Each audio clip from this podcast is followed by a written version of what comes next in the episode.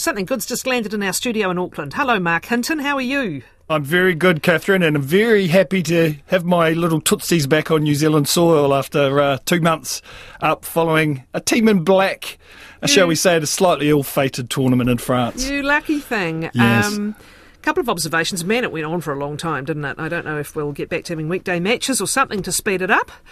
Um, but second, you know, what was your experience of being in and around the team? Were you able to get anywhere near the team, you journos?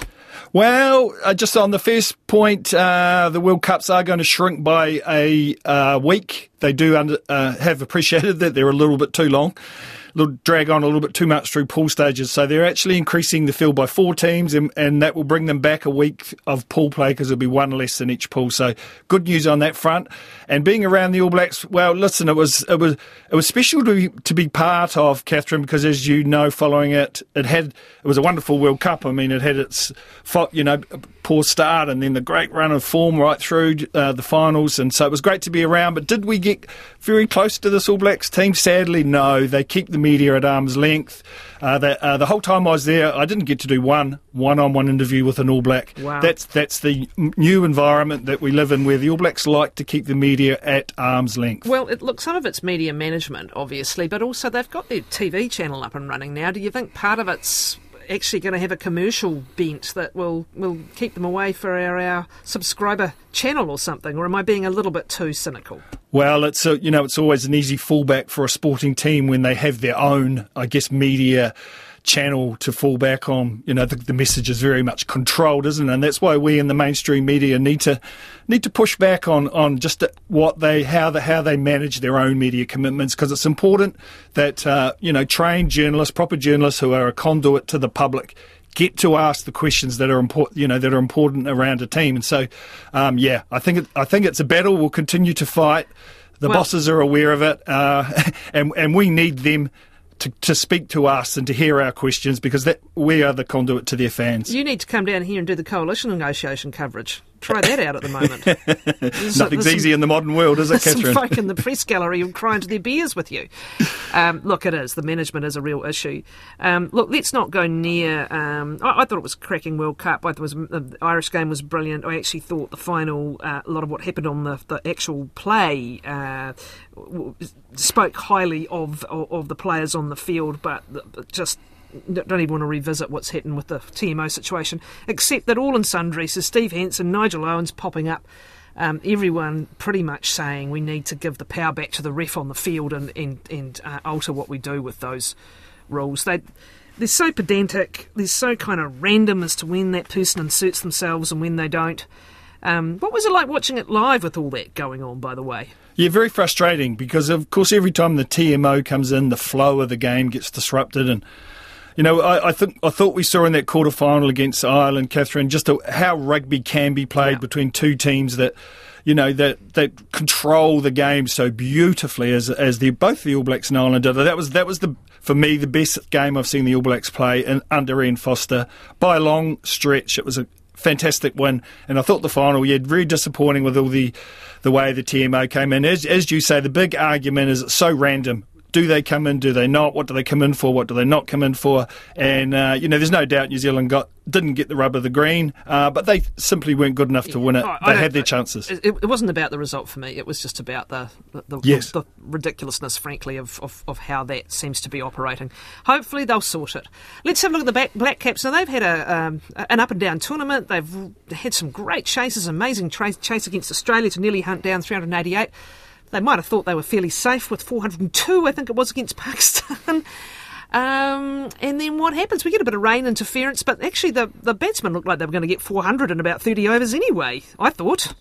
Yes, interesting World Cup. Another one that's dragging on a bit, rather. Um, New Zealand sits four and four after that loss to Pakistan. Yes, a bit unlucky. How do you not defend 400 in a one-day international? that was the first question I was left scratching my head about. Um, of course, the Duckworth Lewis came into it, but yeah, I think Pakistan were 200 for one off 25 overs, chasing that 400.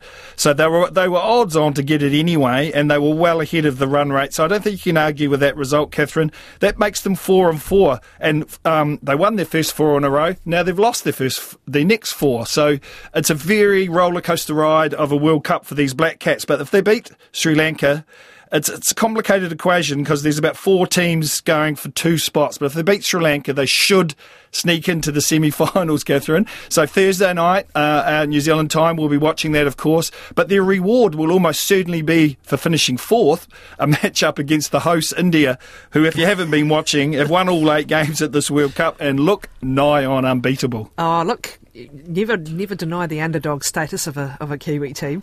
Uh, look, it's uh, Cup Day. I don't know. No one's been round asking me to join the sweepstake. It's a, it's a little bit like Guy Fawkes. Are some of us falling out of love with the November celebrations, um, or am I just not keeping the right company?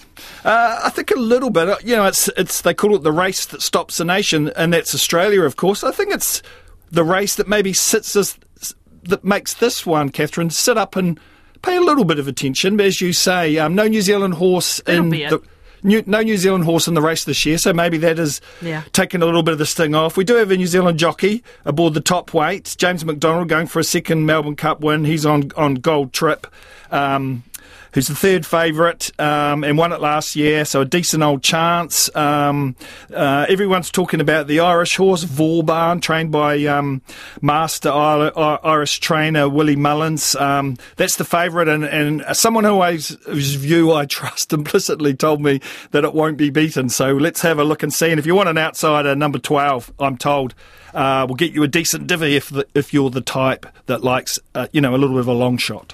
Well, who would have had their odds on a 30 0 win of the um, league team over Australia in Hamilton? Yeah, what a year for rugby league it's been. If you think about the Warriors run and, and how it captured the nation, and I did catch the tail end of that over in France, watching from afar, and it was it was really special. Um, and now for the Kiwis to go out and turn around a loss to Australia the week before uh, that's the biggest ever margin of victory they've ever had against the Australians. 30 to nil in the Pacific Championship final in Hamilton. Only 12,000 people turned up, Kathryn. Maybe that's a sign that the rugby league season has also dragged on a bit too long. But what a performance um, and what a year for rugby league. So let's see if they can follow that up and, and, and I guess maintain the interest, maintain the level of performance, and continue to, I guess, push rugby for that status as number one footy sport in this country?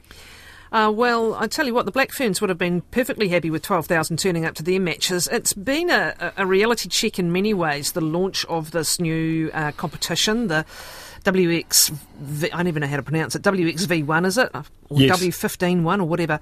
Um, after such a, an astonishing World Cup last year, the crowds aren't there. Um, uh, the team's not been in, in the same form that it was in fairness, it's a significant global competition that's been established here and just launched. Uh, coinciding with the with the men's World Cup, that'll be a factor. But I just don't think it got much promotion far enough in advance either. No, I, well, I wasn't. You know, obviously wasn't here, here, for it, so not not hundred percent aware of kind of the buzz that was around it. But it was always going to be difficult, um, just with the timing of it. It was really weird that it crossed over with the men's Rugby World Cup. Two two World Rugby products. I'm not sure why they couldn't kind of get them a little bit it better just, aligned. It was planned so far out. The the, the head yes. honcho told us, but I still think the marketing, local marketing, was really lacking in the run up. What about the the players uh, form some of these stars that people have attached themselves to?